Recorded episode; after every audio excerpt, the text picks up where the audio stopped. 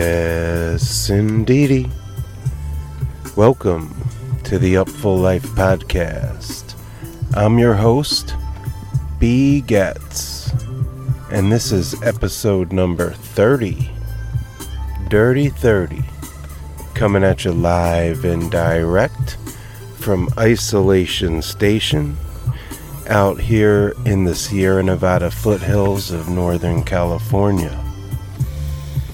Been a hell of a week, but we're so grateful you are tuning in right now.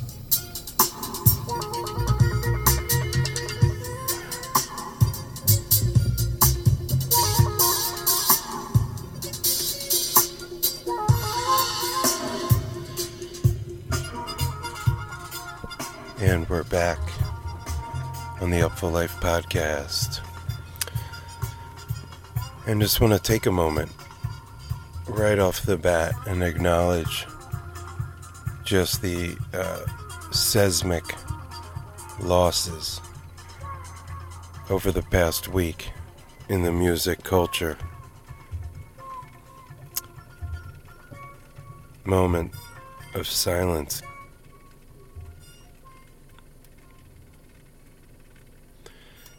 Ellis Marsalis, patriarch of the great Marsalis family of New Orleans and jazz music, an institution.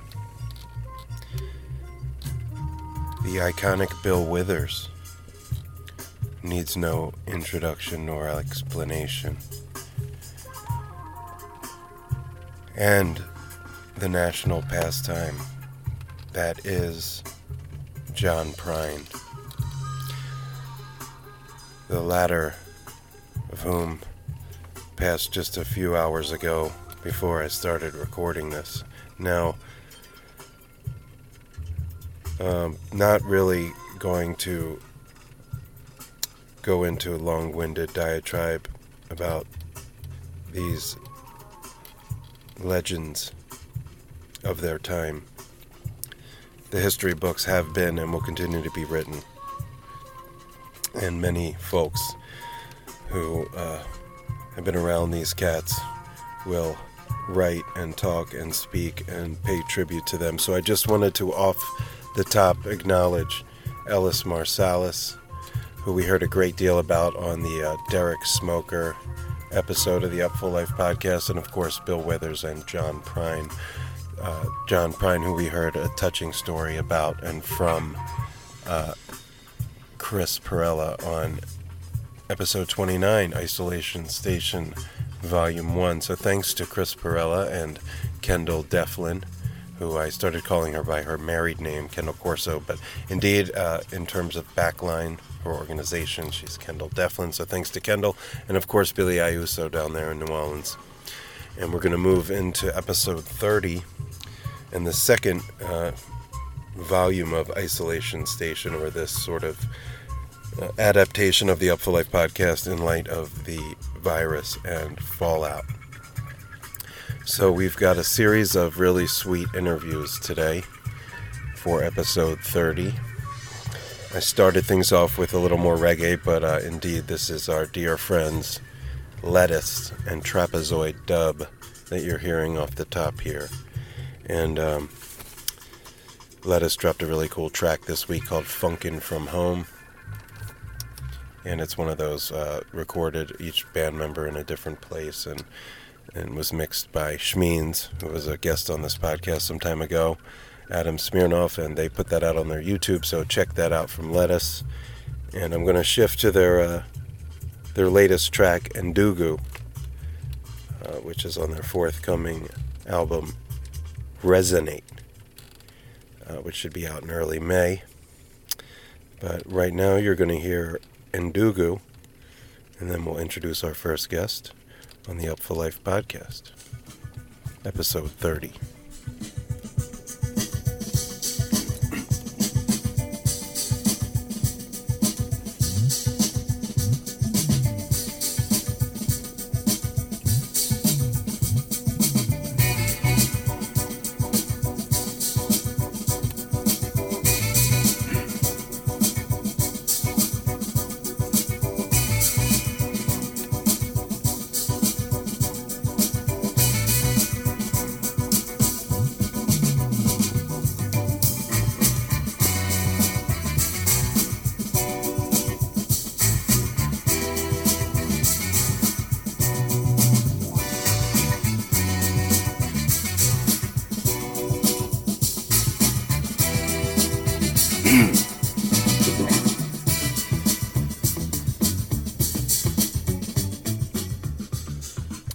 So, for my first guest this week on episode 30, uh, we're going to have Richie G, DJ Richie G, or Richard Grossman.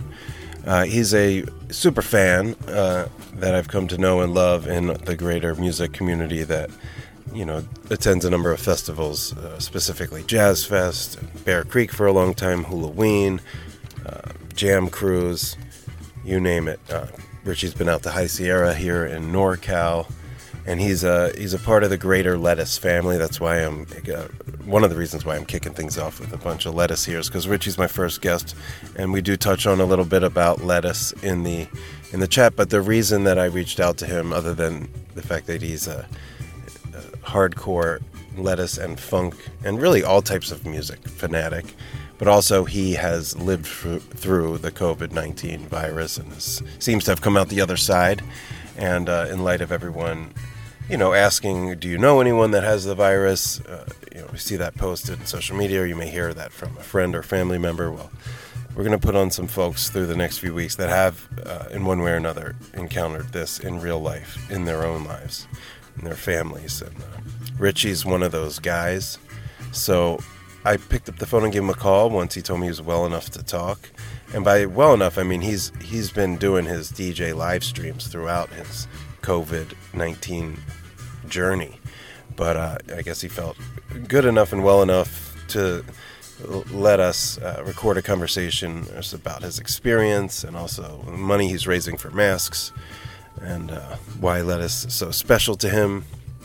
And before actually uh, we go to Richie, I just want to acknowledge another friend and musician in the music community that I've come to know and love for shit, like 22 years now, and that'd be Todd Stoops. Uh, Todd and I lived in Vermont at the same time, and we're in college at the same time, and actually played shows together in different bands at Higher Ground, at the old Higher Ground in Burlington, Vermont. And I got word today that Todd Stoops' wife, Freya, and Todd have tested positive, or I guess she tested positive, and it's a given that he has it because they, uh, you know, play house and uh, have been uh, isolated and uh, quarantined together, and she's a nurse, been on the front lines, exposed to it all. So shout out to the Stoops fam. We're wishing you the best. Let Richie G be inspiration that you too shall uh, persevere. I uh, want to shout out all the health workers out there, and we talk about that in a later interview on this podcast. But all the health workers out there on the front lines. My boy Gabe Rock in Arizona, who's a guitar player of the first band. I was ever uh, in in elementary school and middle school into high school. So Gabe Rock, uh, keep on keeping on, and my man Paul Pater Familius, Paul up there in Boston, dedicated listener to the Upful Life podcast, huge fan of music of all kinds, dating back to the early days of the Dead and the Allmans, and has regaled me with stories of the different shows he's seen, Little Feat, etc. He's a fantastic human that I had the pleasure of serendipitously meeting at Jazz Fest on the fairgrounds last year. And uh, I happen to know that he too is a nurse on the front lines. Uh, and shout out to Paul, shout out to Gabe, shout out to everyone out there in the front lines, Freya Stoops. I bet each and every one of us that's listening to this knows someone that both has the virus and or is a health worker out there doing the Lord's work. All that to introduce my dear friend DJ Richie G on the Upful Life podcast. I'm your host B Getz. This is Lettuce Ndugu.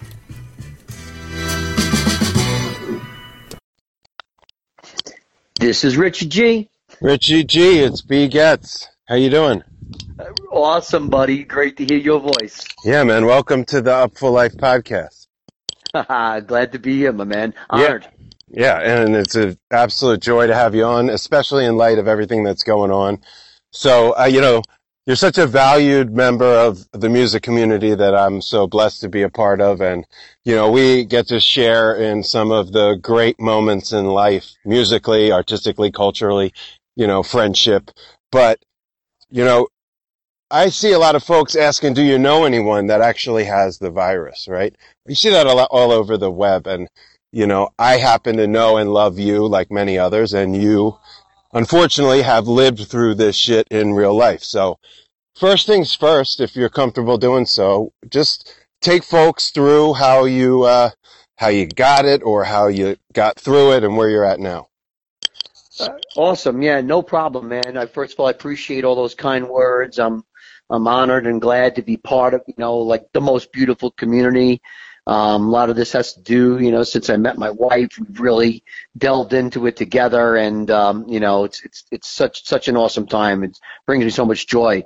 And so, moving, you know, forward, I, I um, I would have to say we're not positive exactly where I I contracted it, but I will say my wife in the wine business did attend a huge um, convention and tasting for all Italian wines and there was mostly Italian people there presenting their wines. And although they had been, you know, in the states for you know probably as much as a month, it had seemed, you know, that that it's been going on there for a while, and there's a good chance that she might have become a carrier at that event, and that was early March. And then who knows? I went to a big benefit. Actually, ironically, it was a New Orleans benefit, um, the Roots of Music. It's a, a charity that I've been supporting for many, many years, maybe almost 10 years. Provides music uh, instruments for kids in New Orleans can't afford it, schools that don't have it in their program. And uh, it's a great event I go to every year. And uh, Taz played. Actually, my son sat in on a song with Mark Reckler's band, Circus Mind. It was lots of fun. And, um, you know, there was 300 people there, you know, partying and raging. And it turns out that, you know, we, we did find out a few others had contracted it from there, but not many. So it's not like I had it at that point and maybe spread it to tons. We've only heard of a few. And um, so that was like the 7th of March. And then by the 9th, I started feeling sick by the 10th on Tuesday, I went with my wife to go do some business in Connecticut, and I was done. I had a fever.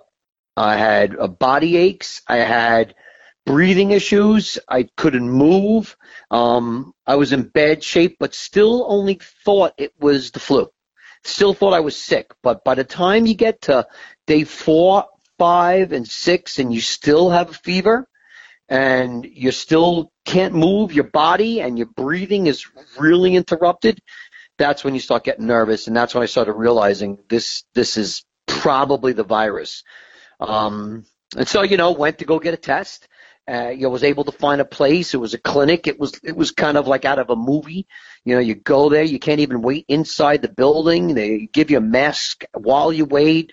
Doctor comes in in full gear. You can't even see an inch on his body and I fit all the criteria. They were screening people. They would not give a test unless you had all the symptoms. And I know people that don't uh, have enough symptoms and they can't get the test. So it's still the, the situation to this day.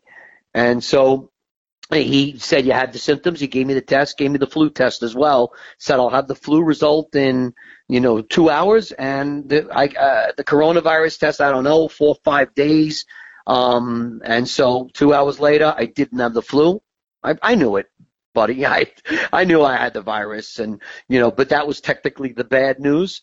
And then, uh, waited like anxiously. And my wife and I just called and, you know, Maureen kept calling. I kept calling and, and finally seven days later, they the doctor called and said you got it you're positive at that point i had and i still had fever it was still like 11 12 days of fever and the breathing was still terrible um at that point you know uh, we asked like you know should should maureen come in for you know a test they're like no she's got it you know no need you know which was pretty crazy and and that was it so you know just dealt with this uh didn't only immediate friends knew i really was kind of just dealing with it um, I was nervous. I was scared. As I watched death grow, um, I got more scared because the breathing was really tough. Sleeping is really tough. No appetite. Um, you know, it was just a lot. Those are the main things. If, if anyone's wondering, you know, it's all you need to really have most of those things: fever, body aches, breathing, appetite, smell is going to went either way. I, I couldn't remember if I could smell. And it, you know, it was 21, 22, 23 days. It's still, I still not 100%. And, you know, I'm like, I don't know, three and a half weeks in at least. I feel like it's still going to be a while before I'm there. And that's basically, you know, it. You know, Maureen took great care of me. Um, and, and that's you know been dealing with it. Look, I'm very lucky to have her in the same house to be quarantined with. sorry to be sorry to be all squishy, B. no sorries at all. Holy shit, Richie. I mean, wow. Thank you for taking us through that roller coaster ride. I cannot even imagine. Uh, but you know, in in some way, you know, like you telling folks and being you're such a people person. You're such a personable guy outgoing. You, you know you have really uh, great and, and special friendships and relationships with so many of us that when it came to you having it is really like the tipping point moment for so many of us who were like transitioned from this being something we saw in the news to something that was real. So I appreciate you, you know, letting folks know long before you actually got your test result that you were like, wake up, folks, it's happened to me. And, and shout out to your lovely wife, superstar partner, Mo. I mean, she was already a rock star, but I mean, come on. Incredible that she was able to, uh, to nurse you through this. 23 days. I mean, holy moly. Think about that. Like, really hard to imagine being sick and and having that foreboding uncertainty hovering over. Yet it never really dimmed your positivity.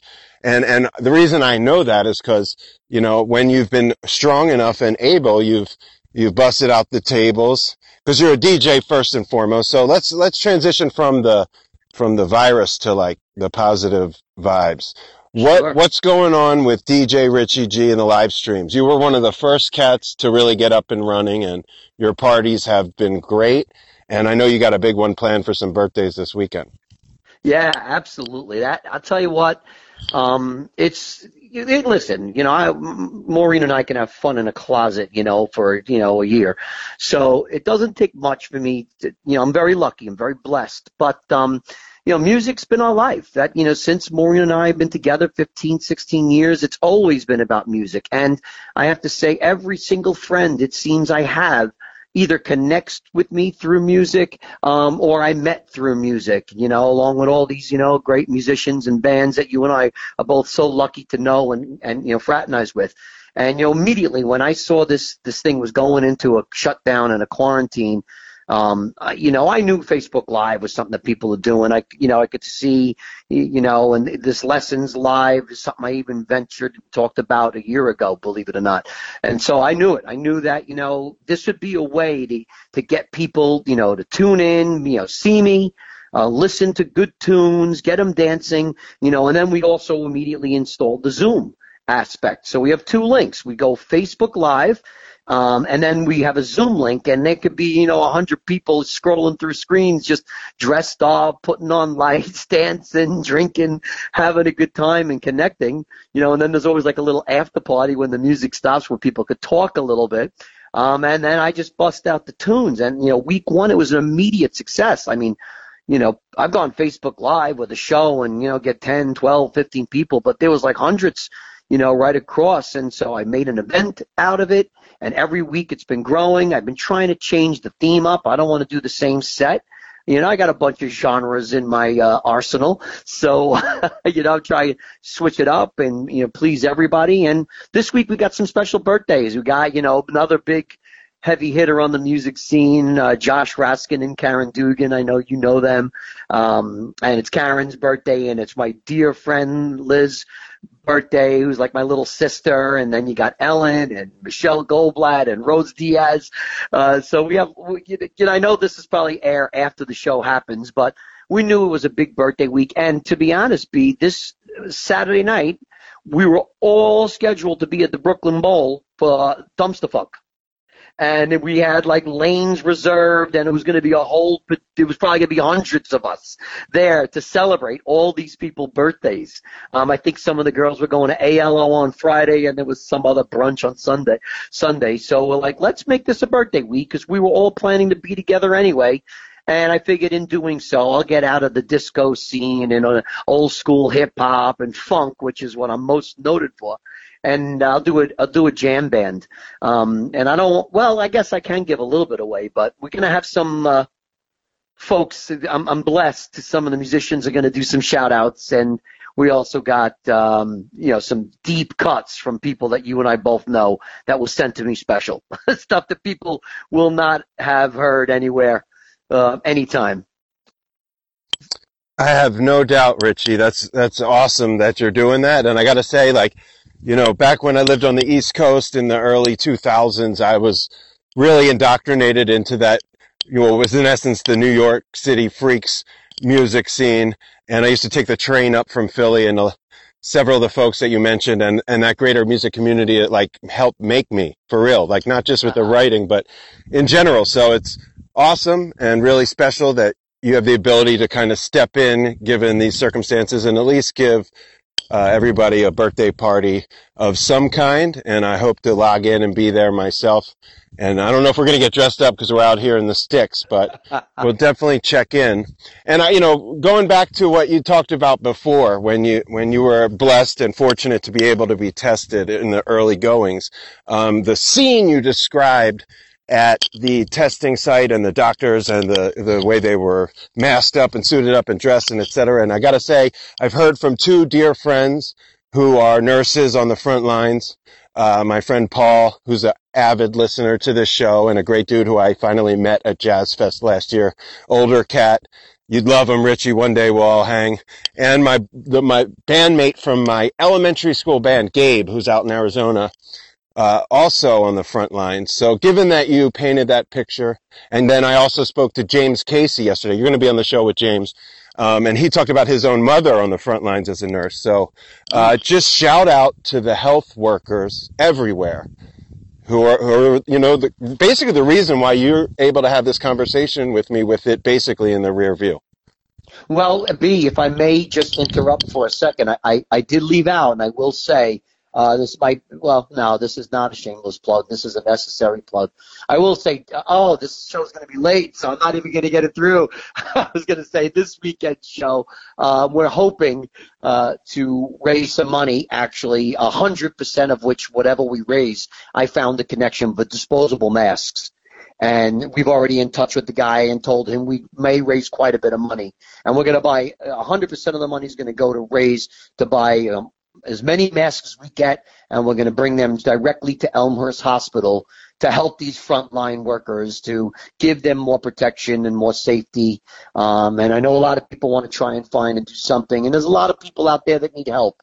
But uh, the frontline people are the ones that you know I'm really in awe of right now.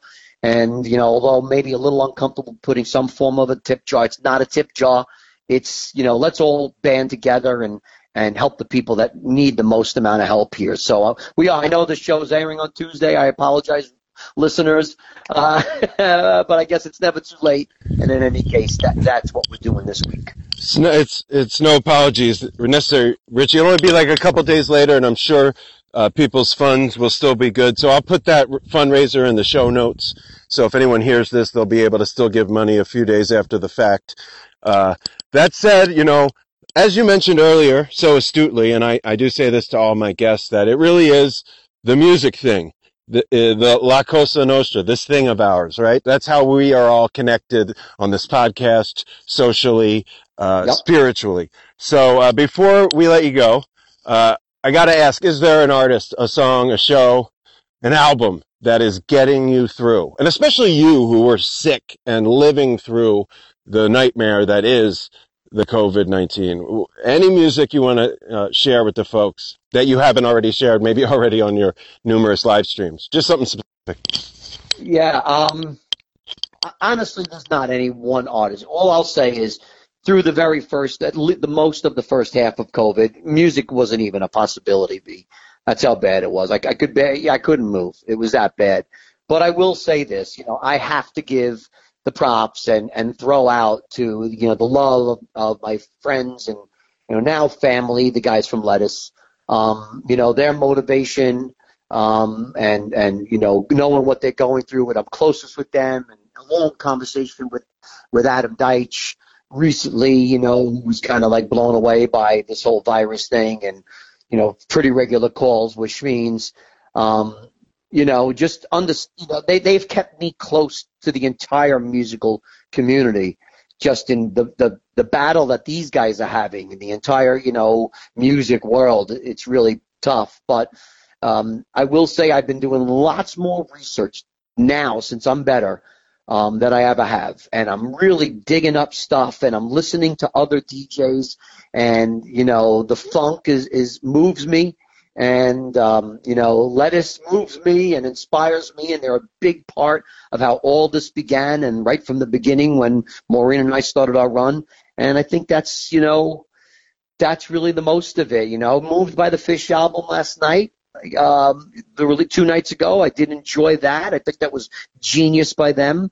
Um, and, and i think that's you know just a collaboration for me. Being a dj it can't be any one artist is really what it comes down to. Yeah, aho, as they say, and amen. I, I didn't, I didn't expect just one, but I, you know, if I, I asked for one, you gave me a couple. So as you well know, I, I basically got close to you through lettuce. Uh, yes. lettuce is my religion. And, uh, this is a big lettuce podcast, a big lettuce house. And as I stand here at this glorious, uh, expanse, this is a big lettuce ranch that I'm on right now. And uh, so shout out to the guys in Lettuce Funk. They dropped a great new like quarantine jam earlier today. I'm sure you got a, a glimpse of that. So uh, for those that don't know, I started a fundraiser for the Lettuce crew. Uh, the guys that actually, you know, put their stage together and tech their instruments and make sure they get from place to place. And also, uh, Bo Williams, who we both know and love, was on this podcast, and he was instrumental in getting them out of Europe really quick at the last possible moment. So if you're interested in listening, we'll also put a link to the Lettuce Crew donation fund in the show notes. With that, Richie, I'll see you on Saturday night virtually, and uh, we'll check in with you down the road. Thank you for your time. Uh, B, thanks for having me. Um, again, I'm blessed and honored, and I'm glad we're getting the word out there. And I'll see you Saturday night, brother. Love to you and love to Alicia. Yeah, love to you and Mo. Peace, brother. All right, you got it, bro.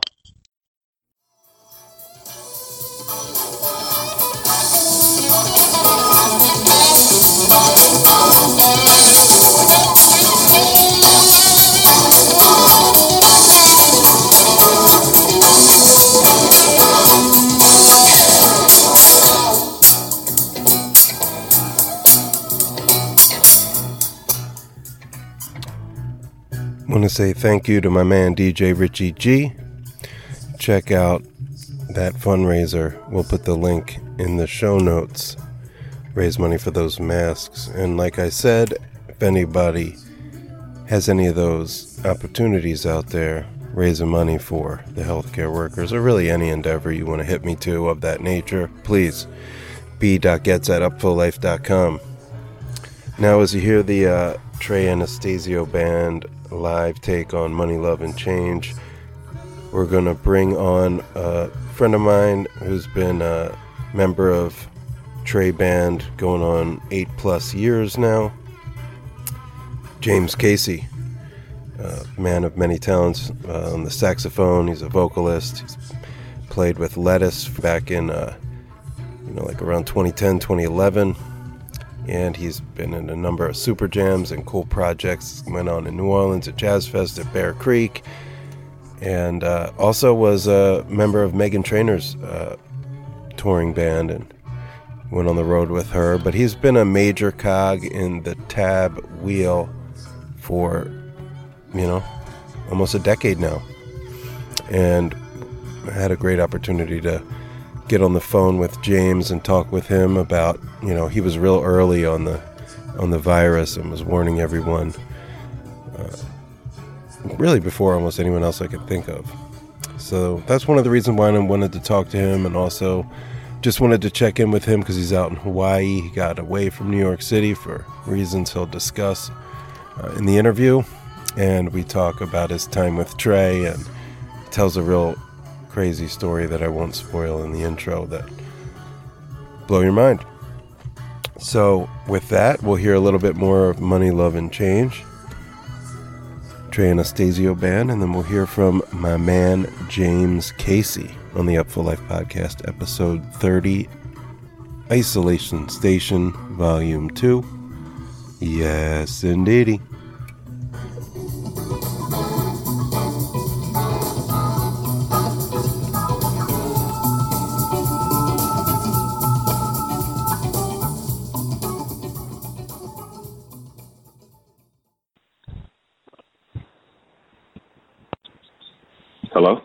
James Spiegetz. What's up, man? Hey, man. How you doing today? I honestly can't really complain right now. I'm sitting out in this backyard with a whole bunch of birds chirping, man. How you doing? Uh, I would say the same, my friend. Yeah, I'm in a rural place out here in Northern California with some birds and some trees and some, uh, you know, mm-hmm. quiet, you know, so I really uh, appreciate you taking the time to speak with us on the Upful Life podcast. I've known you for a while, but I haven't talked to you in a while.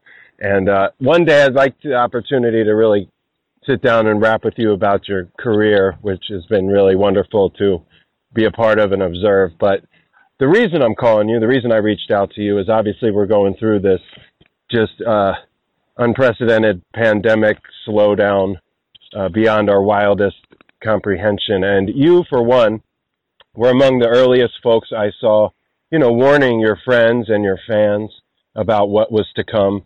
And I am here to own the fact that I was somebody who might have thought, hey, he's a bit of an alarmist here. It sounds pretty doomsday, James. So, what what did you see before the rest of us, or feel before the rest of us? Well, I don't want to act like I am some guru or anything. Um, I was on tour with Trey uh, in January. We started somewhere around like the early early to mid January with rehearsals and then the tour.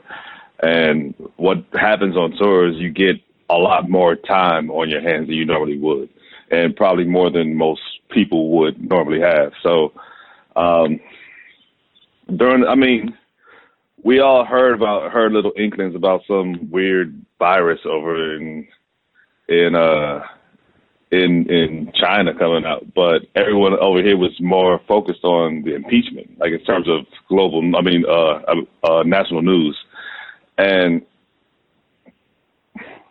when I saw that the virus kept spreading, and it was, I mean, it wasn't in like a very small place. It was in Wuhan, and Wuhan, obviously, we know now is bigger than New York, and it's a it's a it's a hub.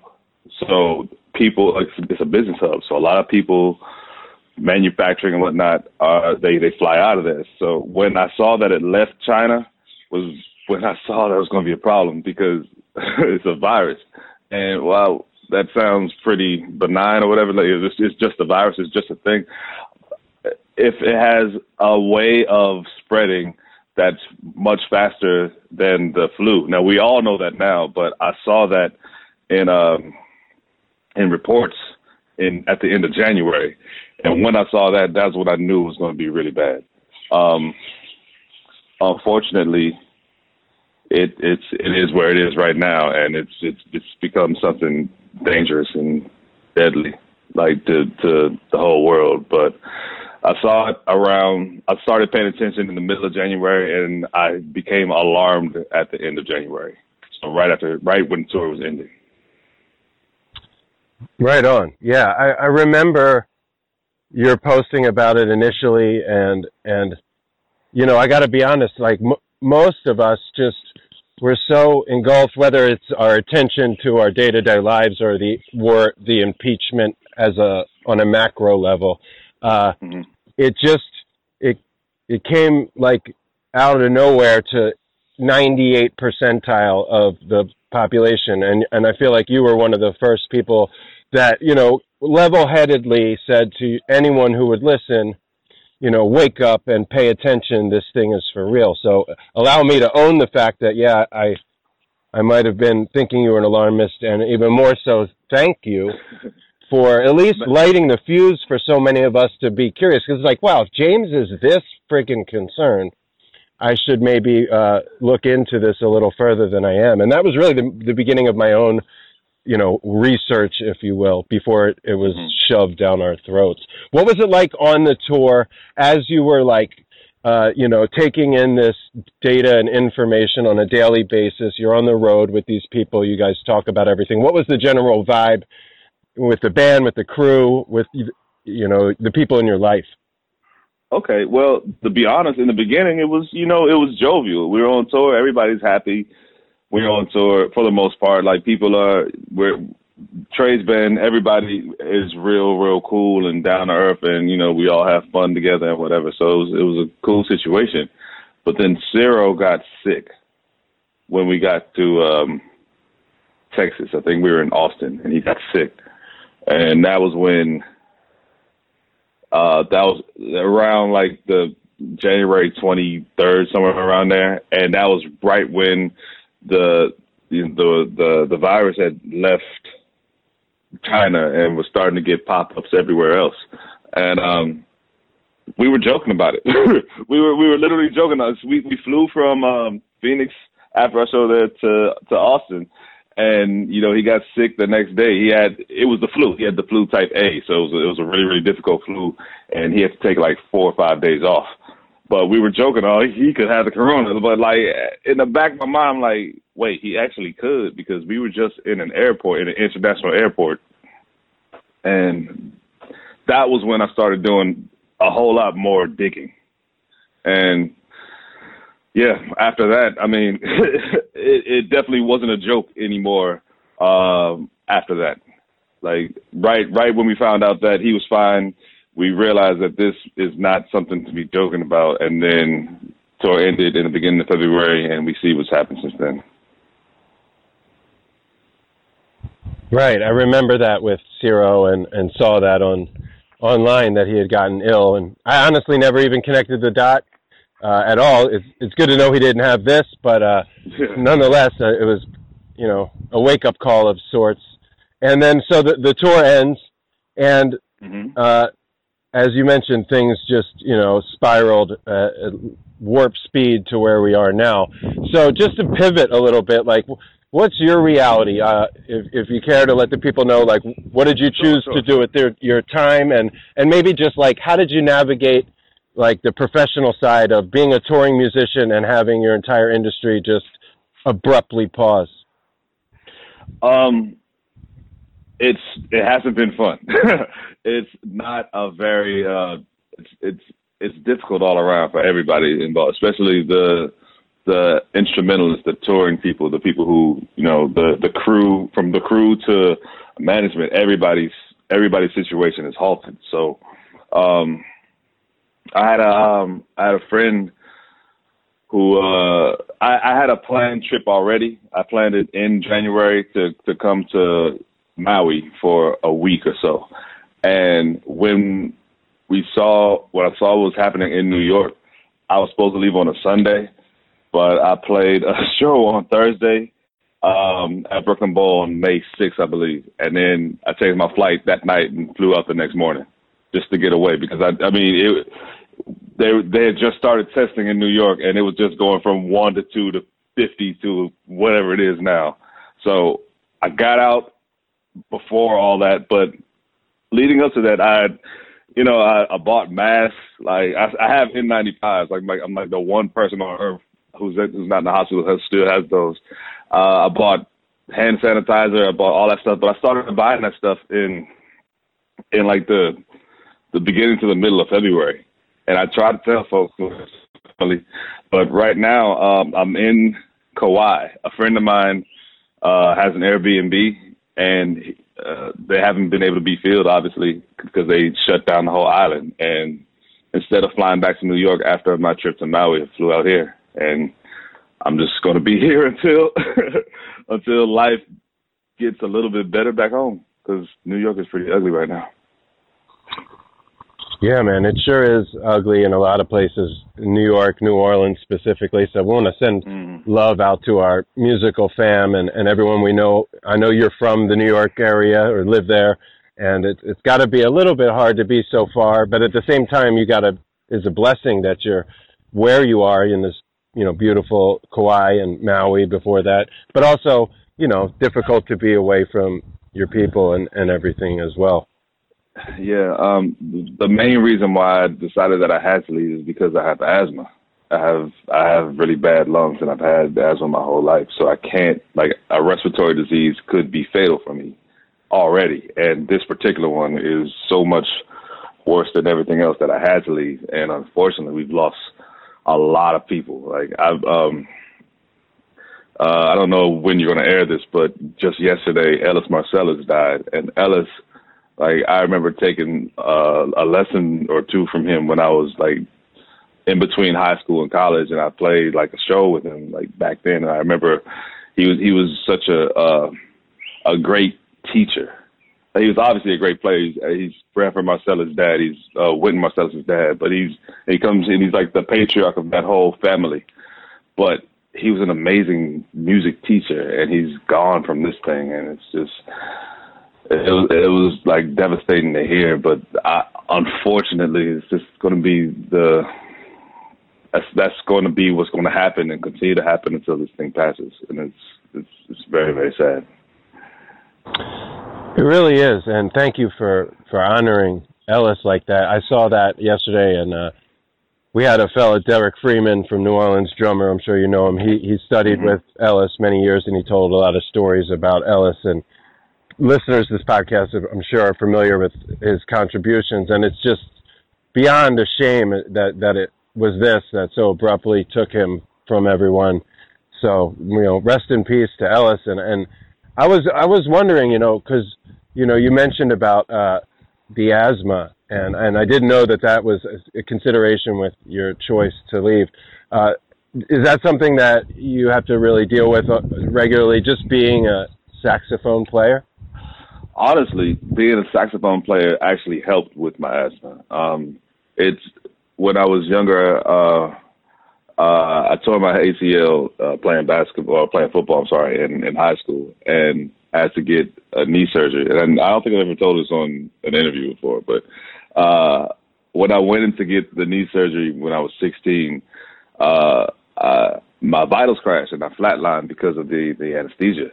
So they had to, you know, you know, reinflate my lungs or whatever after they brought me back. And because of that, I like I already only had 70% lung function. So I had to do a whole lot of yoga breathing exercises to even be able to like play a full phrase on a saxophone. But uh it's not something and because of you know, because of that whole situation, I used to get bronchitis like five times a year or something like that. But this particular thing would have would have t- probably taken me out. So I had to go. I had to get away. Um, yeah, that's that's the answer to that. Right on, man. Well, I'm glad that you had the option and, and things lined up so you could get away. And, and you know, we, we couldn't stand, we can't stand to lose anyone else. We don't see when anyone gets sick uh, any more that already is. And, uh, you know, you stay where you are as long as you got to. And, and the music and the New York and everything else will be ready and waiting when the time is right. Um, I don't want to spend the, it's so glorious to, to chat with you about stuff and like, you know, I can't believe that you got brought back to life. We'll have to revisit that one uh, down the road. Anytime, man. We can talk about it. Oh my goodness, man. Um, uh, that's just like one of those things you never expect to hear when you, when you I'm going to do an interview right now. It's like, but anyway, uh, I want to give some folks, you know, I've, I've known you, uh, as a musician and I call you friend for, you know, better really a decade now, and I can remember seeing you at a Phish show once, and way back in the day, in like Madison Square Garden, I want to say, and it's just been an absolute joy uh, to see the way you've just been embraced into the you know Trey band as a as a band and and the greater music community that's associated with that whole world that that I've been a part of for a long time. So just to give some folks some like cool vibe, cheery shit, and and less of the doomsday stuff, which we have to talk about. But course, man, like, can can you just reflect a little bit on on what it's been like, whether it's musically or the chemistry, anywhere you want to take the Trey band experience thus far? Okay. Um, so I joined Trey's band in uh, 2012, and uh, um, I, I've told the story a few times, but when I first got the phone call, I had no idea who he was. Some dude named Trey called me, left a message on my phone, and I was in Arizona at the time, and I listened to the message. Like, he was like, "Hi, I'm Trey. I have this band called Phish, and I wanted to know if you wanted to be a part of my band." I'm like, "I don't know who Phish is. I don't know who Trey is." I hung up the phone and went back to sleep. Um, I was in Lettuce at the time, so I called. Like when I woke up later, I called up Kraz. I was like, "Yo, man, some dude named Trey called me." He's, he's like, "Take the call, take the call, call him back, call him back." So, uh, uh, yeah, called him back. Uh, got that whole situation figured out, and um, it's just been it's been a great ride. Honestly, he's a he is one of the most um, honest people that I've met, and honest in the sense of like he's not he's not putting himself out to be anything that he's not. He's not trying to be a nice guy. He is a nice guy. He's not trying to be a, a kind person. He is a kind person. He's not trying to be an excitable person about music because he is exactly that, and he's he's exactly what he seems to be on stage, off stage, which is more than I can say for a lot of the people that I've ever played with and been around. Because, um, I mean, to be 100 percent honest, we are in the field of making of putting on a show. We're performing. We're performing. So sometimes our performances have to include, you know, us trying to make everybody feel good or whatever. I'm trying to make everybody like a happy song. We have to be happy. A sad song, we have to look depressed. Like that. If you're in the pop world, there's a lot of that stuff. But with him, everything is exactly it's him. He's not trying to act. He's not trying to play, and that's refreshing to me. Um, he's also one of the most prolific people I've ever met in terms of writing. I I don't know how he writes so much, but he writes so much music. Like he, like even right now, he's writing like a song a day on on uh on on uh on Instagram with this with this uh quarantine, and I literally have written one song since I've been in Kauai, and I've been here for like two weeks. I don't know how he does it. It's kind of crazy. it's it's it's highly irritating that it takes me so long and it takes him so little time to just be able to emote some things. So that's the that's that's the thing I actually appreciate the most. Like besides his besides him being honest and sincere, the fact that I'm watch I can watch him create so much in such a small amount of time. It's beautiful.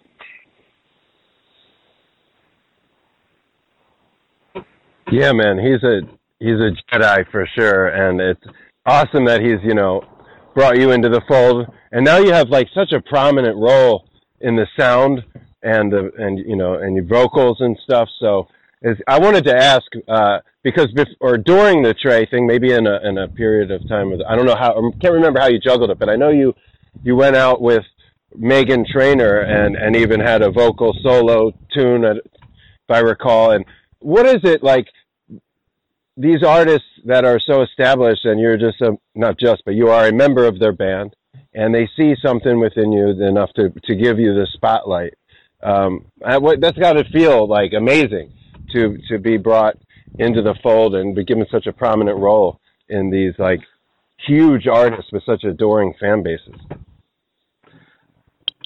yeah it's it it is amazing and um and I appreciate it. Um, I don't know exactly why it is that I end up in these situations, but the artists tend to trust me because I I don't have I, don't I I can't fix my face. That's that's what my mom used to tell me. Like you need to fix your face when you're on stage. You can't you can't like if if it's sounding bad, you can't you can't let everybody know because they can't quite tell what you can tell.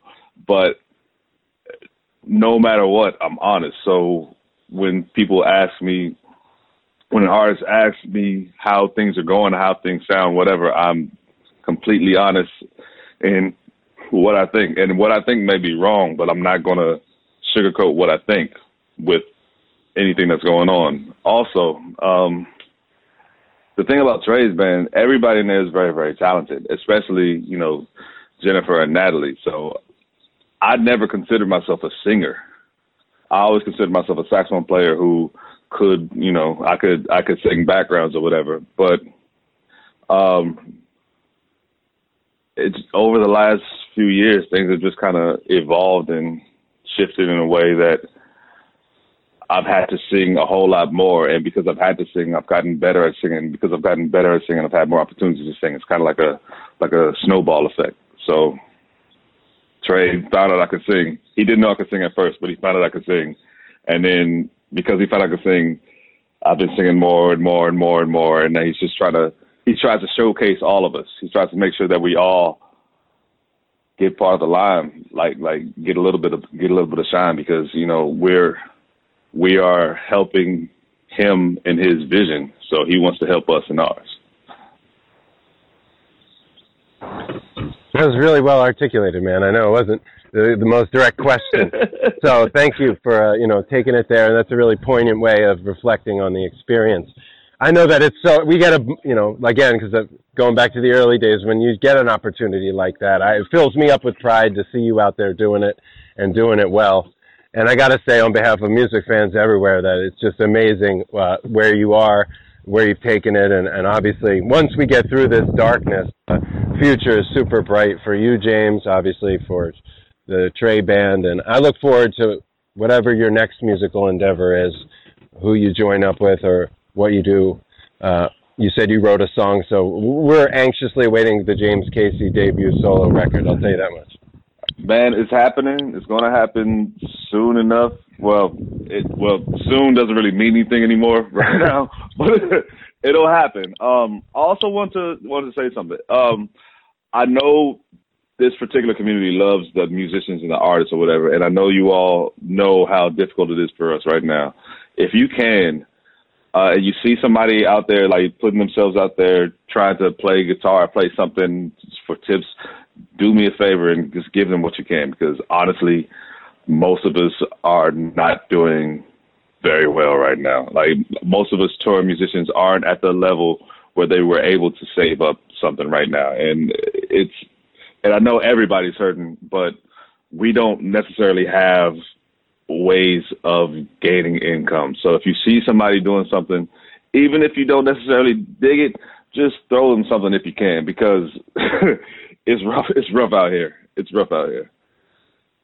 Definitely, definitely. I've been trying to do my part, and I know that the community is supporting the best they can, and and they need to hear that. And we'll definitely be sure to, uh, you know, we're trying to run down a few of the different streams that are going on uh, mm-hmm. on this podcast. So I appreciate you mentioning that, and we'll we'll uh, make sure that folks know where and when they can see their favorite artists.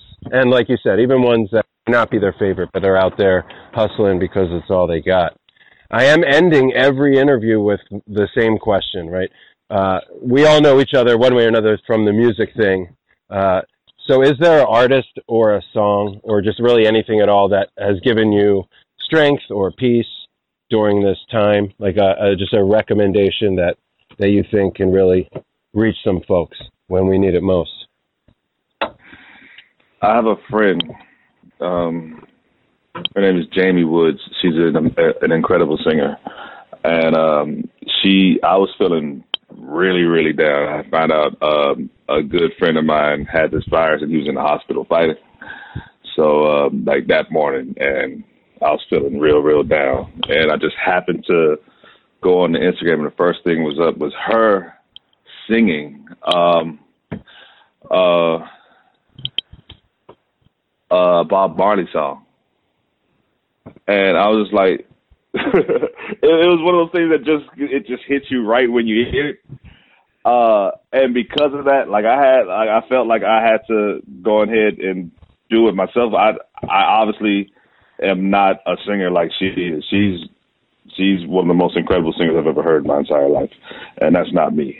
But the song is called, um, it's called, uh, "Don't Worry." Like, don't worry about a thing because every little thing's going to be all right.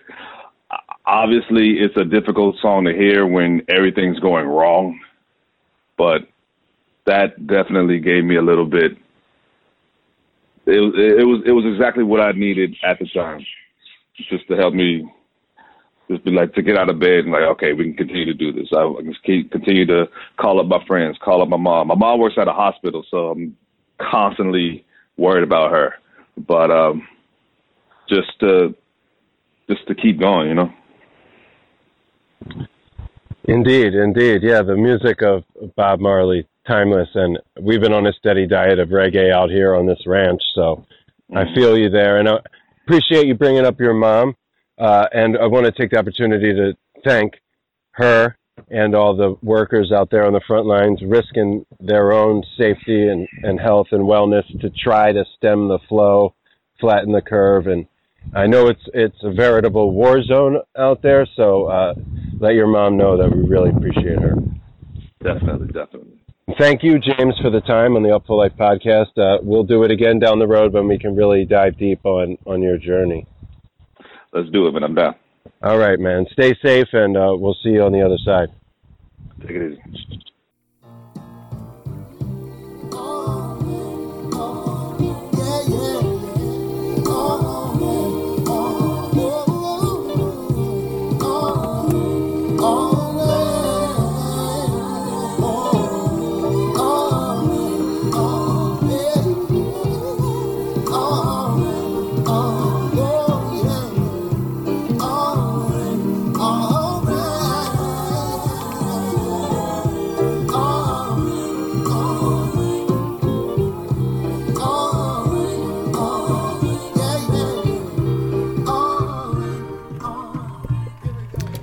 Want to say thank you to my man James Casey for that thoughtful and just really interesting and introspective and informative interview conversation. James is a real special talent and spirit, uh, and it's been just a privilege to be uh, along for the ride as his career has really taken him to some special places and it's just a joy to get to chop it up with him when life has slowed down and we're both chilling in these very remote, beautiful rural places. So, with that, we're going to transition to the next interview. Miss Shira Elias, who you may know from Turkuaz. Uh, she was in the Canary Yellow for a long time before they transitioned into the quadrichrome era and left the uh, color wheel theme behind. But, you know, Shira is really a woman of many talents, and you may have heard her on this podcast for a long form interview back around late February or early March of 2019. So check that out. She kind of tells her story and her journey and her adventure up through uh, that time, which had her in New York City. And in the interim, along with the transition with Turkuaz uh, to this new era, which she discusses in the interview, she is rolling out her long awaited solo debut. Shira Elias Goods and Services, so we get the lowdown on that project, which uh, coincidentally includes James Casey, you just heard from. So uh, we hear a little about that and also her turning the page in her own life professionally and personally and go west. So she uh, relocated uh, during the sort of early stages of the COVID 19 really taking hold here in the US. And she's speaking to us from the desert out in the southwest. So we'll hear more about that and really just get the 411 on Madam Shira. on the Upful Life podcast, and you're hearing PJ Morton, his unplugged record. This track is uh, All Right, Everything's Gonna Be All Right. And it's featuring BJ the Chicago Kid. This is the Upful Life podcast, episode 30, Isolation Station, volume 2. Shira Elias of Turkuaz coming right up.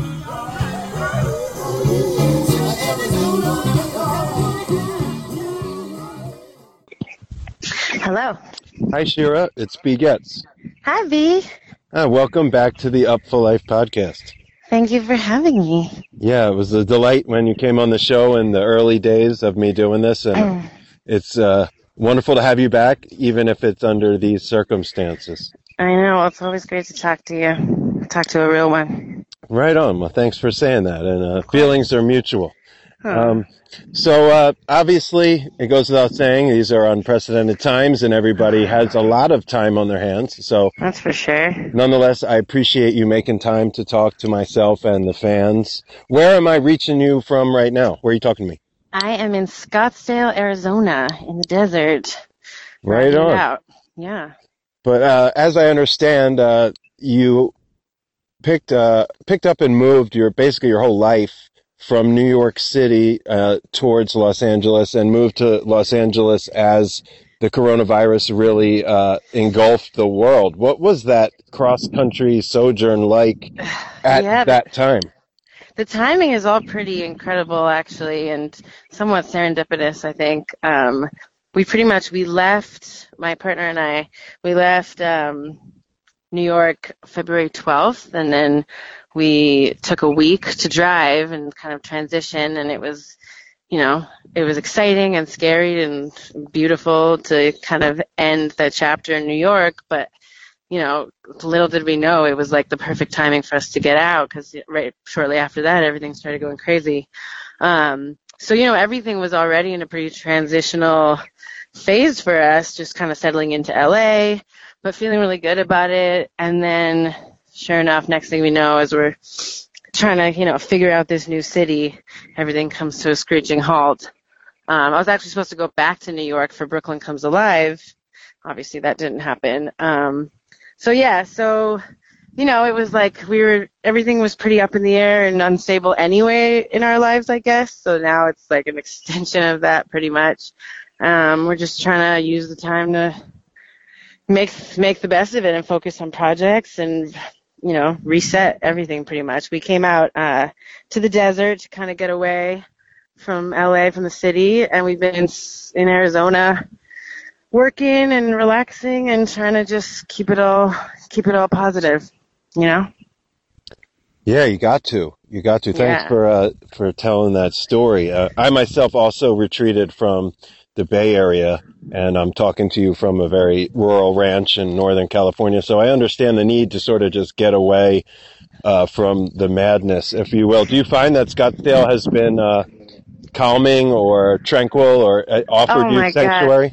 Absolutely. I mean, a just it's just a beautiful setting of being in nature in the desert. We've gone on some like hikes, of course, with no people around.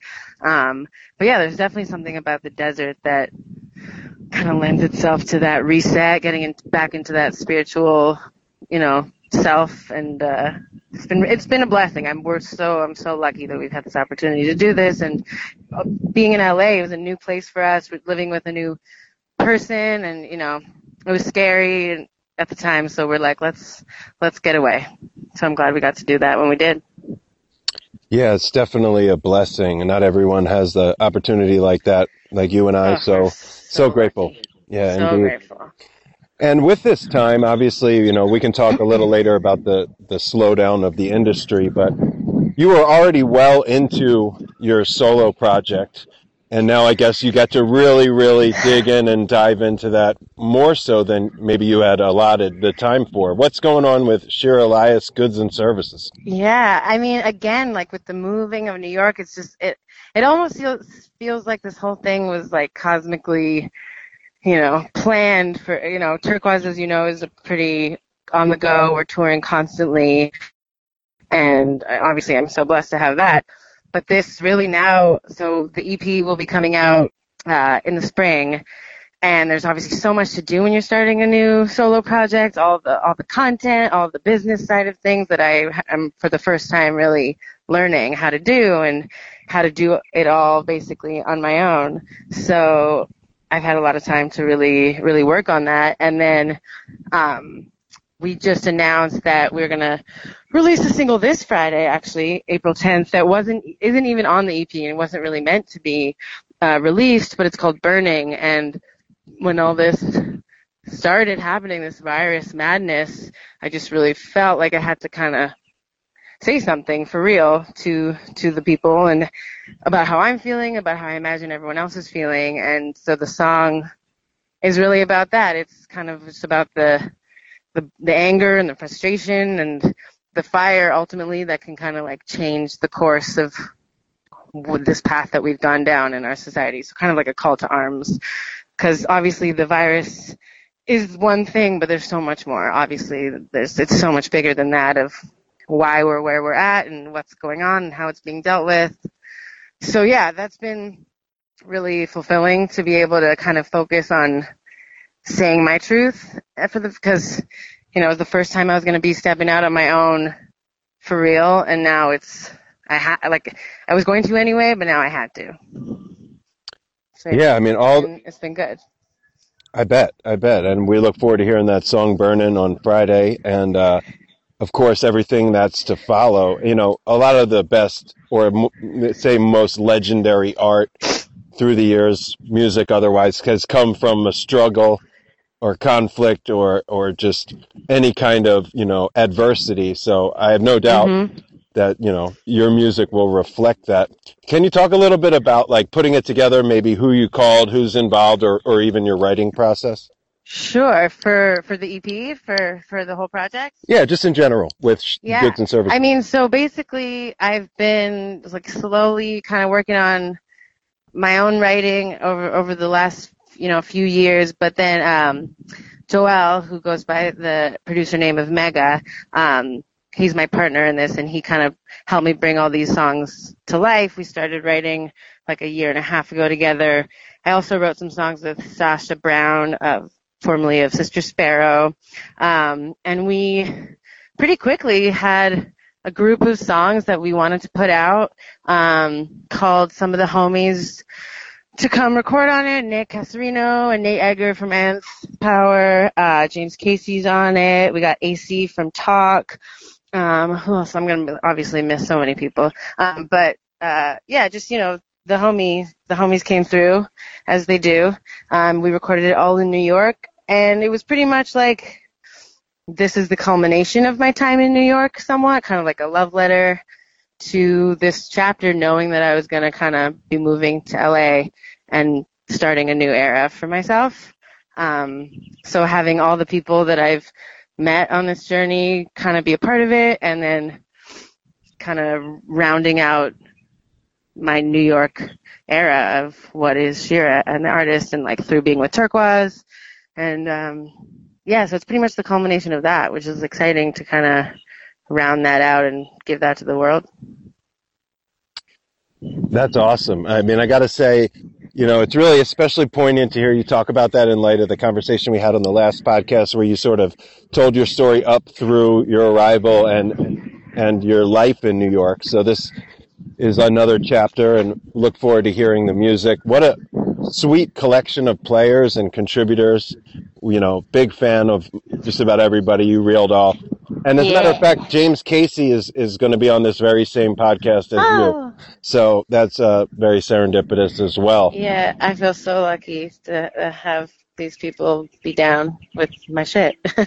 yeah, well, obviously they they all recognize you've got something special and they want to be a part of that. So that's a testament to what you do and what you've already mm what you've already shown people just uh, in your role with Turkuaz and all the super jams and the collaborations you've done through the years that we've Thanks, talked about Thank in the you. past. Yeah, and one of the cool things that uh, there's been so much amazing content released, both like the live streams uh, that many artists are doing, and of course the stuff out of the vault. So before we go, I'm going to touch on each of those. First, uh, you've been getting together with some cats to do some really cool, like spur of the moment live stream performances. what are those about? And uh, you think you're going to do any more? Yeah, uh, well, the the one that we did, the uh, stay in a live stream, was really like almost before we weren't even allowed to go out of our houses. I guess it was we were still allowed to kind of have the like under ten people thing. Um, and Lauren Kashuk from Ideazon, she we were just talking, and it was like before the live stream thing was really such a big thing. We kind of got in at the beginning. She's like, "Can we just put something together? Because all of our stuff's canceled. What are we gonna do? I need to. We need to just like create. We need to connect. We need to make music." So I called up Alex Wasily from Dumpstaphunk, the trombone player. Um, and again, I'm new to LA, so like I don't actually have all all my cats that I would normally call in New York, right? So he helped out, out on that. We got um a bunch of people from other bands, Super Jam style, put together. And it was like, we know how to do this live stream stuff yet. So we kind of, it was a beautiful collection of people just figuring it out and putting it together. The response was great. We got up to like 50,000 views, I think. Um, and yeah, it was a beautiful, like one of those thrown together things that you have no idea how it's going to go, but it was great. It was really nice to do that. We put together songs that we wanted to you know, feel good, appropriate, like for the moment. Um, you know, we got our Stevie and Jill Scott in there and like all the good ones. And, uh, yeah, and I think I'm to probably do one on my own because what else am I to do? I got to make some music. So I'll probably do a live stream pretty soon. But, you know, Sans band. Right. Well, you know, you play the hand you're dealt. I'm sure it's going to be dope. And yeah, of course, you know, Alex is is a G, and I'm sure he got, you know, quick dial in, and the the crew you put together for that first Staying Alive performance was dope. And it's kind of almost was like a super jam, like you would find at like a jazz fest event or something, like a late night, totally, but live stream style. And that right. was really cool, especially in light of the fact that, you know, we lost Jazz Fest or at least postponed. So it was a little yeah. brief sliver of a reminder of, of how right. we like learn all this stuff really quickly, no rehearsal, and we'll see how it goes. But everybody came correct, so it was super fun. Right on. And speaking of coming correct, man, I've so loved the Nuns a Ton Turkuaz live concert release, which ah, you yeah. guys were kind enough to drop while we're all stuck on here at home on punishment. So, what are your, some of your reflections of? Because that's sort of like the uh, the sort of exclamation point at the end of the Colors era, and mm-hmm. you guys had transitioned shortly after that, and, and the new era was well underway. Uh, what are some of the reflections or memories, or just paint the picture of what the Nuns a Ton experience was like? Um, well, it was really cool. I mean, to to be a part of making a, a film, which which I had never done before. Um, and then to you know we had a, a couple days of filming, and then we had a live audience, and it yeah it just it was really like a a beautiful culmination, I guess, of of that whole time. Like we knew we were moving on to a next phase. So, like for me, I guess at that point it had been what like four or five years, I'm not sure exactly, um, to look back on all this music that we've been playing for so long, and then to kind of be like, this is this is what it is, and this is this is a a piece of media that we'll we can always look at and we can always have. And then the fact alone that we couldn't play live and just to be like, here you go, guys, have a little dance party. So yeah, Danny and Dave did an incredible job on that, and uh, I'm glad we got to give it to the people now, especially.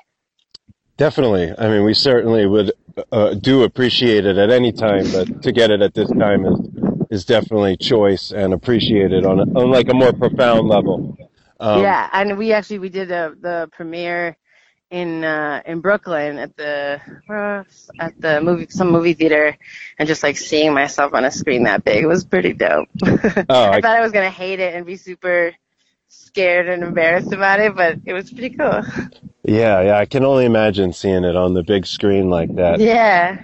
And and you know with with Turkuaz, you know, you guys are always so busy and and it's got to be, you know, even though it sucks, there's no there's no way around the slowdown being brutal financially and otherwise, but it's good to have this time to yourselves and hopefully when you can get back in the bus or the van or however you guys do it uh you know, everyone will be refreshed and, you know, reborn in a sense. from the downtime? I mean, that's what the if we can take anything beautiful from this, which obviously there's so much shittiness, but like it it really feels like a true reset for for everyone, for the earth, for for the rat race, for this, you know, take a second to be like, what what have we done? Where have we come to? Yeah, So I couldn't. That I guess is a gift. It is indeed. And uh, one last thing I've been asking every uh, guest that's been kind enough to come on the show, sort of a gift in a sense. Is there an artist or a song or really any music that is, is getting Shira through this particular time? Yeah, I mean it's not like totally new, but like the PJ Morton live Gumbo album, I was just it came on the other night when I was kind of having a rough a rough day, and that track um Everything's Gonna Be All Right. I think like BJ the Chicago Kid is on it, and that whole album in general, the the Gumbo Unplugged, PJ Morton, but. Uh, I think it's called All Right. It's like the last track, and they just jam out on like the arrangement on it. So yeah, that uh, I I could listen to it over and over again. It makes me feel so good. Right on. PJ Morton, Gumbo Unplugged. We got it. Well, thank you so much, Shira. We can hear that desert wind a howling, and uh, hope you enjoy the rest of your time out there Thanks the best you can. chatting. Yeah, yeah, it's a pleasure, a privilege. So uh, we'll look out for the new track on Friday. Yes, April 10th, Burning. Download it. Buy On it. it. Do all share it. Will do, and we'll talk soon. Talk soon. Bye, V.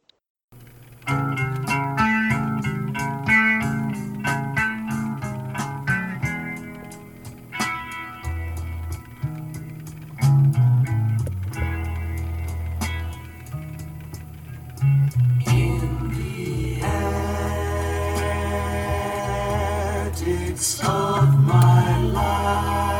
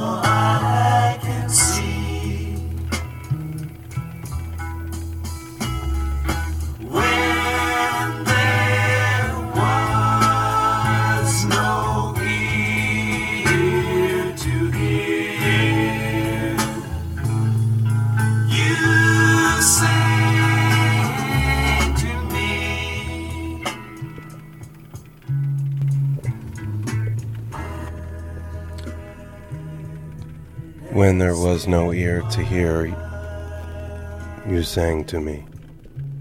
I want to thank Shira Elias for that thoughtful and really wonderful chat from Arizona. And uh, look out for that new single, Burnin', this Friday. Shira Elias Goods and Services. Sounds dope, as does the forthcoming EP. So we'll be on the lookout for that. It's a big Shira Elias house, the for Life podcast. And now I had to uh, get one more interview, I should say, conversation or powwow with really one of my best friends in the whole world. Like, no, no bullshit. He's on the first hand. I've known him for most of my life, and he's one of the most loyal friends and uh, just stand up dudes. Anyone should only hope that they could have a friend like J.A.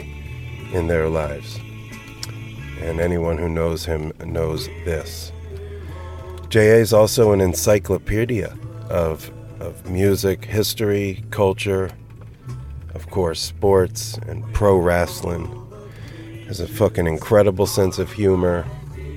Uh, super, just empathetic, righteous, incredible friend, and hilarious. And I've always kind of seen him uh, as a regular appearance on the Upful Life podcast. And we started out in the very first few. He came on a couple of times, and then my man is a busy dude out there in Philadelphia. He's got a lot of irons in the fire, and uh, I'm on the other side of the country. And a lot of times when we get on the phone, we just want to shoot the shit, and we don't need to, to tape it and broadcast it for the world or however many people actually tune in. And if you made it this deep in the podcast, you know, you'll be rewarded with just a very uh, poignant, frank, touching conversation with my best bud, J.A. Talk a lot of Phish, as we are wont to do. Um, we talk the reality of the COVID 19 virus, music industry, concert industry, uh, sports, wrestling, and. Uh, and more. So, with that, we're to let this Attics of My Life off American Beauty play for a moment longer, and then we'll hear from the one and only J.A. live and direct from Philadelphia.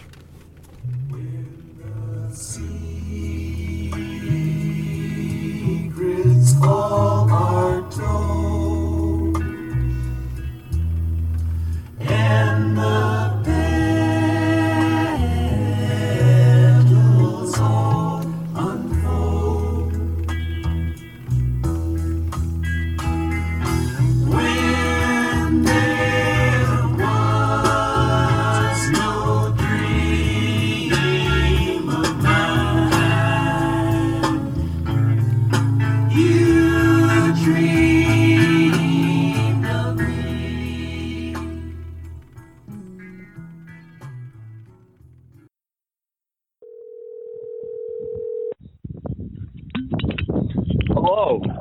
J.A. How's it going, Brian? Oh man, it's going, dude. I'm I'm talking to you from a really beautiful place out here in Northern California on this ranch. So, uh, I'm blessed, but uh, lots and lots and lots of folks not so lucky. How about you, my friend?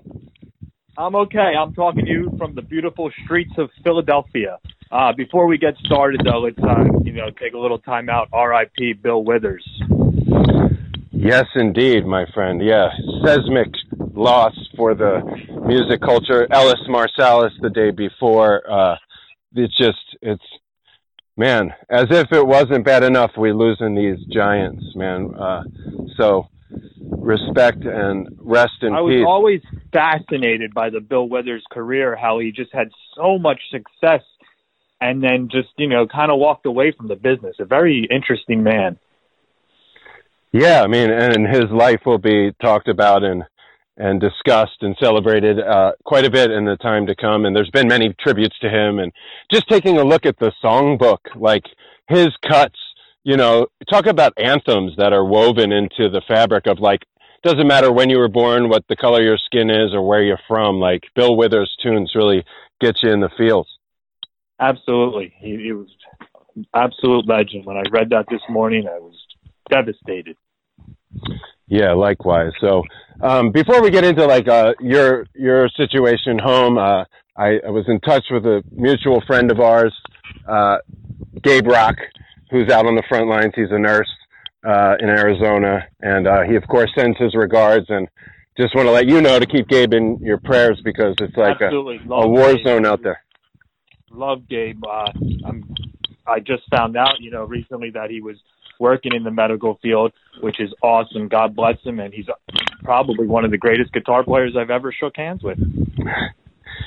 Absolutely. I, you know, Gabe came over, or I should say, I went over to his place in fifth grade, and we jammed, and uh, the rest is history. And he's got a special place in both of our hearts and our whole hometown crew. So, Gabe, if you're out there listening, we love you. What's it like in Philly right now, Jason? Like wh- whether it's the hospitals or uh, the streets of Philadelphia, as you succinctly quoted uh, the boss. Give us the the vibe in Philly. Well, um, I don't know what's going on at the hospitals, thank God, but in my neighborhood, it's been pretty quiet. Um, people are only leaving their house to walk their dogs, um, or you know, take a little walk themselves, or maybe take the kid out. Um, the strange thing is, is like I know it has to, but like SEPTA and the buses and the trains, they are still running, so they need to get people to work and stuff, and I understand that. But it, it almost like has people. There's probably people on there that shouldn't be on there. I'm not really. I do, on a whole, think that um, Philadelphia is doing a good job. Um, you know, we're right next to New Jersey and New York, which are, you know, really feeling this. And, you know, we've been pretty good so far, you know, knock on wood. That's reassuring to hear, my friend. At least you know your your assessment of the situation. And I, I guess I only asked about the hospitals if, as if there was any like reporting. Let's talk about today's a uh, glorious, monumental day in history.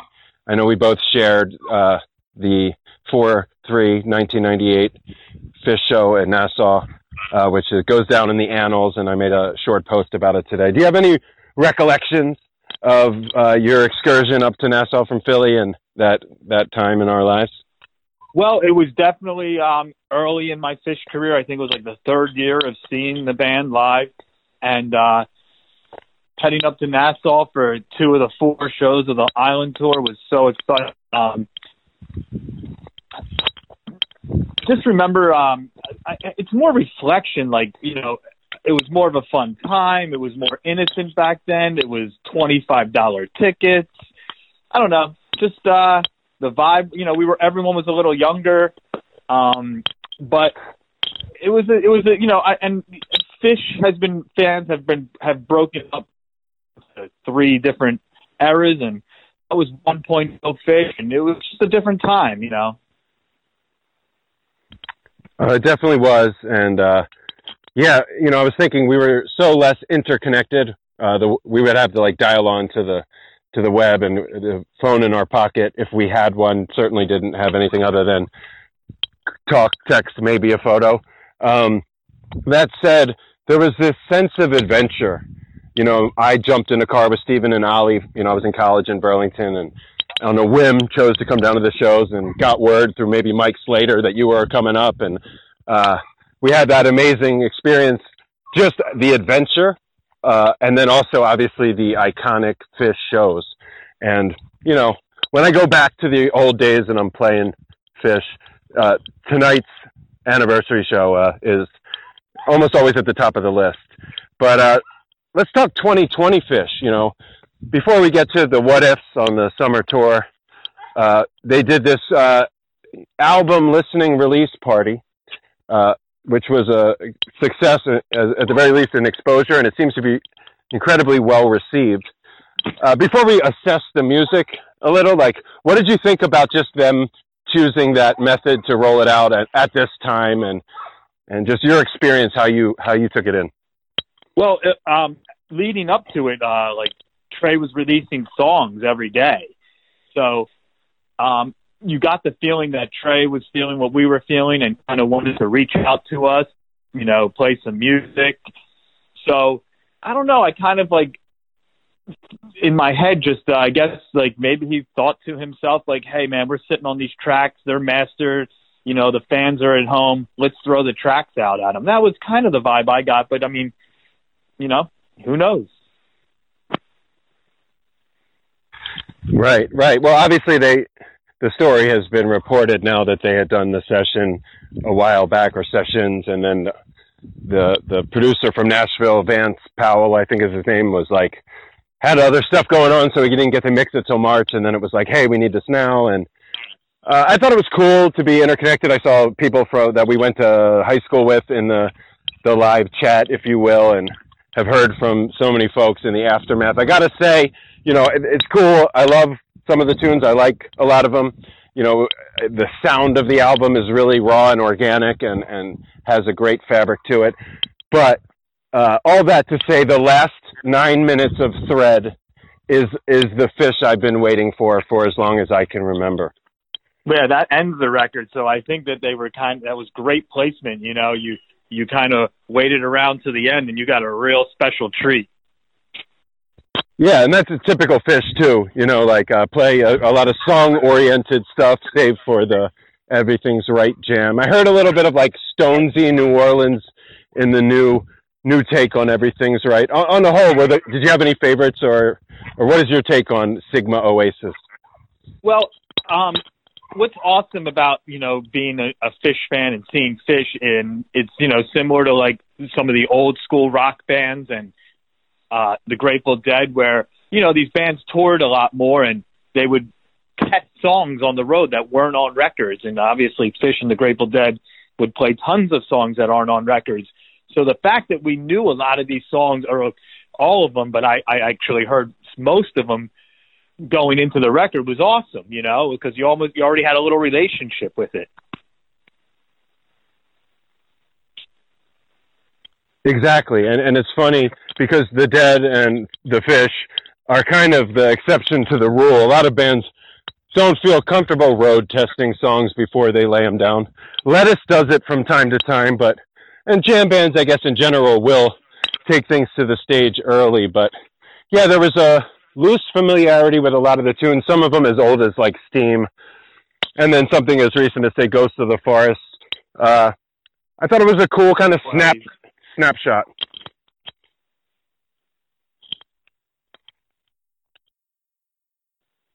You got me, JA?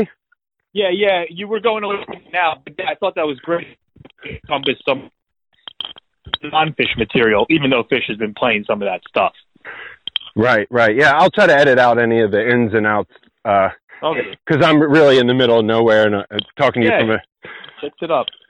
But uh, that said, uh, what about your other side of your of your passion and profession, and that's the world of pro wrestling that I've been. Uh, you know, it's been one of the great joys of our friendship is is the fact that I can always go to you for the the sort of minutia that we love about music.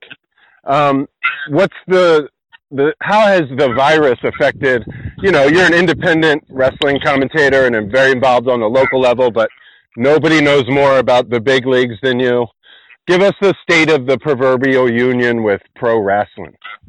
Well, just like other, you know, businesses that perform for people, uh, most wrestling has been shut down. Uh, after tomorrow, um, or this weekend, you know, Vince McMahon will be running his WrestleMania, and then after that, there really won't be too much new wrestling produced. We had two big shows ourselves lined up, and they both got canceled. One of them postponed. Um, one of them canceled because one of them was kind of a big deal with a lot of um, cosplayers and comic book stuff involved. So that's going to be hard to reprogram. But I think just like any business, the restaurant industry, everyone's feeling the heat right now.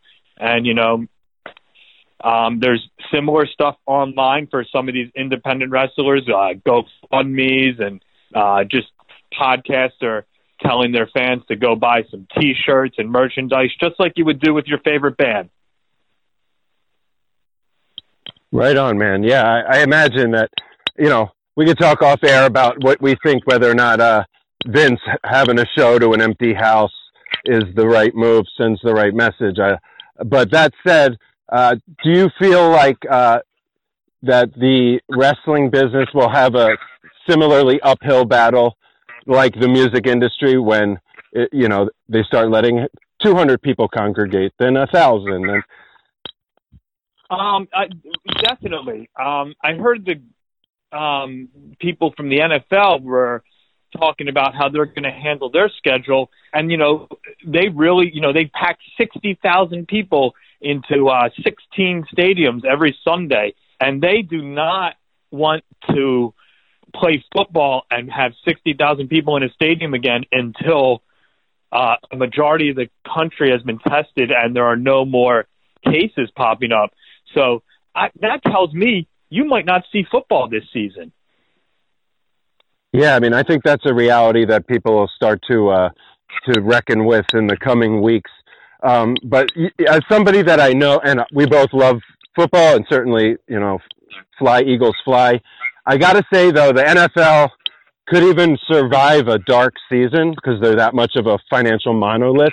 However, I know you from obviously elementary school, but also uh, I know you from the concert business, um, and a lot of our listeners are coming from a music industry place or even as a fan.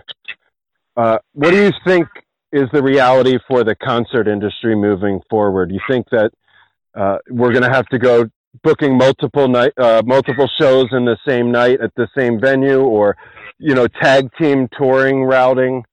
Just spitballing. What do you see? How do we get back to uh, you know the clubs, theaters, and arenas?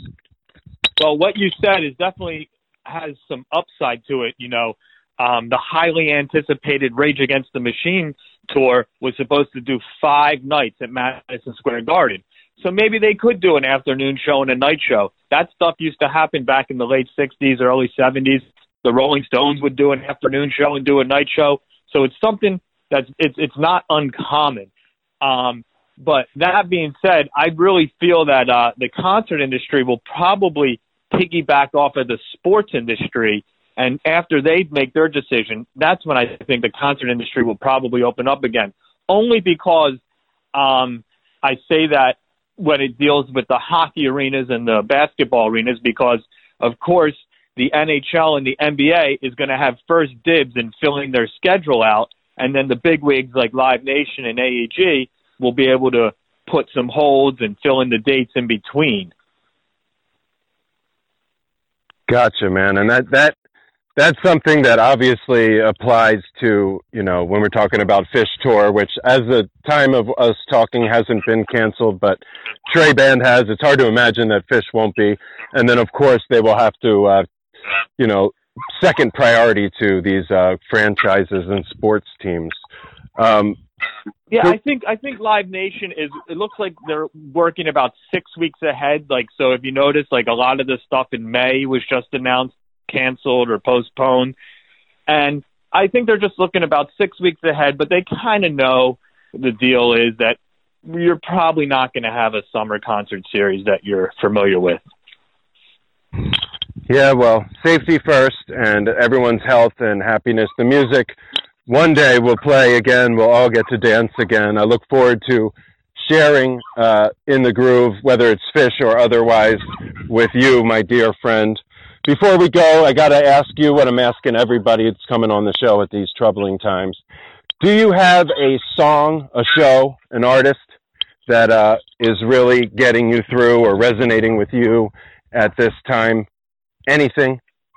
Well, I mean, I think like a lot of your listeners, I, I love the Grateful Dead. I listen to the Grateful Dead every week. I probably listen to the Grateful Dead more than I listen to any other band. I don't necessarily know if they're my favorite band, but they definitely get the most airplay. And every time I listen to them, I feel great. Well, God bless the Grateful Dead, J.A. Absolutely. Um, I'm actually standing in, a, in the region, in essence, where it all began, and uh, you can feel the spirit. And we've, we've been playing a lot of reggae and a lot of Jerry, a lot of Garcia. Yeah, I listened to uh, American Beauty yesterday, and like uh, I think I got that record when I was in fifth or sixth grade, so probably right around the time I met you. And listening to it yesterday, I was just as enjoyed as I have the last thirty years of listening to that record. Yeah, right on. It's a timeless classic. The vocal harmonies, everything, the songs. Um, for the listeners that don't know our our tremendous history, where did we really really meet in fifth or sixth grade specifically? I would have to say the groundbreaking meeting for you and I was at a Kiss concert at the Philadelphia Spectrum, uh, the Hot in the Shade tour. Kiss, Little Caesar, uh, who else was on the bill? Slaughter Slaughter. on the up And- up all night and Fly High Michelle were all over Headbangers Ball at the time. And uh, unbeknownst to me, you're sitting in the seats right next to me. My father, your father had a similar connection that got us tickets. Bang. Wouldn't you know, best friends forever. Man, I love you. Thank you for sharing that, and uh, we'll check in with you down the road. But man, stay safe, stay healthy, and, Yeah. and virtually spread my love around to the Philly fam. Absolutely. Peace and love. Peace and love.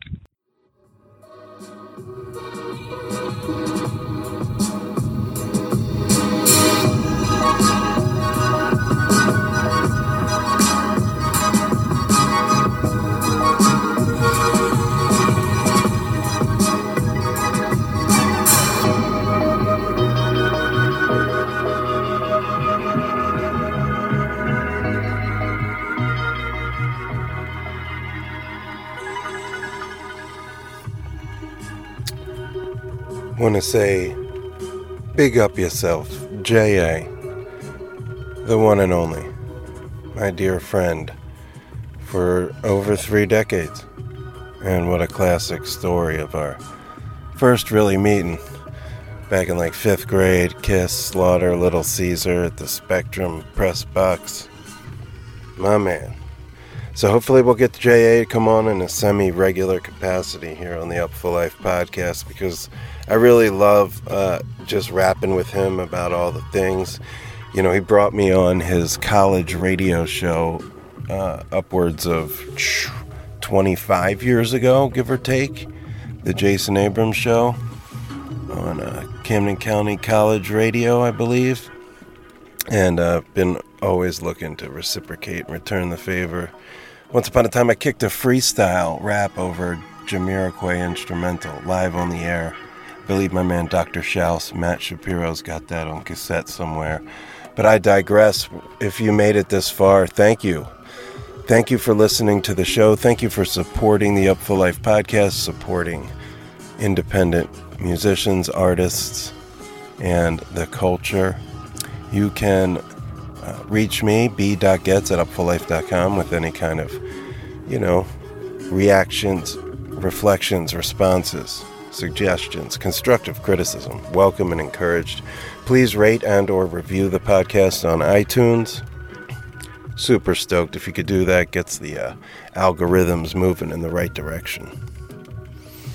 Uh, you're hearing uh, break science in the background. And uh, with that, we'll get to the Vibe Junkie Jam of the Week. Now, uh, you know, once upon a time, I, a random rab episode, I told a real personalized story that really seemed to resonate with a number of listeners. So I thought I would tell another personal story for those who uh, are still hanging on to the show after four interviews. Real quick before the Vibe Junkie Jam of the Week, uh, which will come to you from Break Science. Uh, so uh, it's no secret that for a calendar year, uh, late 2014 to late 2015, uh, I was incarcerated in Northern California uh, for cannabis uh, distribution. And during that time when I was down, a couple months in, I got wind that I could uh, order a transistor radio and earbuds from commissary. It was, it was like ridiculously overpriced. It was one of those like three dollar radios, clear, so couldn't sneak anything in it. Uh, you could see all the electronics inside the primitive transistor radio. But it was my salvation. At that point in time, I really didn't have any music I could hear. So talk about, you know, being imprisoned. You know, no music is jail in itself. But I actually was in jail with no music, and uh, finally I got these headphones and this radio, and I would listen to the local radio station up here in Northern California, Nevada City area, and uh, KVMR it was called. Listen to all these different show, shows that were regular on a weekly basis or bi-weekly. Grateful Dead was every Saturday night. There were a couple of reggae shows.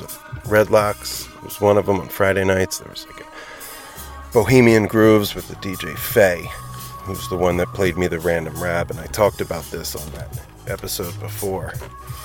But somewhere along the way, early in my having the headphones, uh, out of nowhere, on one of those shows, I believe it was also, uh, it might have been Mystic Al, played Break Science once in a while uh, which features Sonya Kitchell, and it's on their album Seven Bridges from 2013, which was in essence like a soundtrack to my first year here in California, which was glorious and uh, ended dark place with me locked up and shamed, and my dad died while I was inside. It was, you know, dark times. But uh, I heard Deitch one night in my headphones. Out of nowhere, had no idea it was coming. Break Science once in a while. My favorite song from Seven Bridges and, and my favorite break science song. And it broke me. Just, you know, I was so attached to Adam as an artist and musician, love him and Borahm as break science, such a personal uh, relationship with their music and their ethos and just what they do. So um, I heard this song you're hearing in the background and wept like a baby in my bunk. Fast forward to when I uh, was released in October of 2015. Um, I was headed to Halloween at the end of the month, but there's a local festival here called the Hangtown Halloween Ball. And um, both Lettuce and Break Science were playing at the Hangtown Halloween Ball. And I wasn't exactly ready for uh, the enormity that was Halloween. Um, right off the bat, having been down for a year. Conveniently, there was this smaller, intimate fest, kind of like the uh, sort of nephew or niece festival to High Sierra called Hangtown Halloween Ball. And uh, we went up there for the weekend, and I was a little bit shook and nervous. And we stopped by the hotel where the Lettuce Boys and Borahm were staying. Quick hello on the way to the festival, and um, we headed over. And Break Science was playing that evening. The sun was going down. I decided it would be the first music that I would hear after I got out of jail for a year would be Break Science at sunset at Hangtown Halloween Ball. And uh, phew. we rolled up there. I went up to the stage by myself, as I recall, and I was just standing there watching the sun go down. Adam and Borahm took the stage, and they couldn't have known. They really couldn't have known um, that I had heard once in a while in my headphones when I was locked up. And it was such a pivotal moment for me and sort of turned the page in a lot of ways and showed me that I could still get that sort of spiritual boost of music even in L Tank, Placer County Jail. Um, and that was uh, just an absolute gift. And that song, once in a while, featuring Sonya Kitchell on Seven Bridges, really represents that turning of the page for me when I was locked up. And Break Science opened with that. The very first music that I was going to hear when uh, when I went to that stage, Hangtown Halloween Ball, and I just obviously was overcome. And it was it was just a magical moment in time that just stopped and it was just me and Adam and Borahm and that setting sun and the song. And then uh, the next thing I remember is uh, my good pal Tony B, Nola, New Orleans cat that actually lives out in Tahoe, put his arm around me and we embraced and chatted and you know I was back to reality.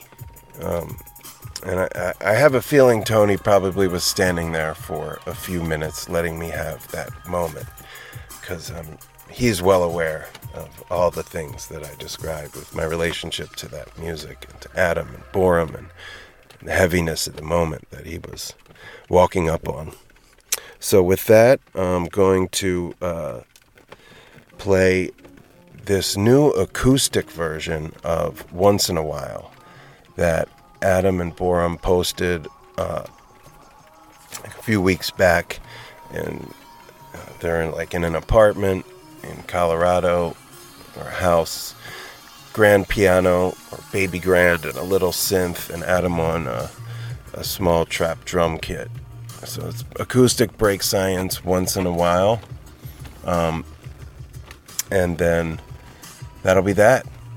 for the Vibe Junkie Jam of the Week and the Upful Life podcast, episode 30, Isolation Station, volume 2. Um, this once in a while track, just like the original, uh, got me through that time in a major way. Uh, this one, this acoustic version, also broke me the other day when I was listening to it here on the ranch, staring out into the Sierra Nevada mountains. Um, the heaviness of, of what we're all living collectively dawned upon me as the emotional quotient of this music was just so potent. So uh, check it out. It's from YouTube. Break Science Once in a While Acoustic. Uh, thank you for listening to that story. Thank you for listening to the show. Thank you for supporting the Upful Life podcast, supporting me, supporting your local musician and greater music communities. I love you. This is the Upful Life podcast. I'm your host, B. Getz, and we'll see you next week. Yes, indeedy.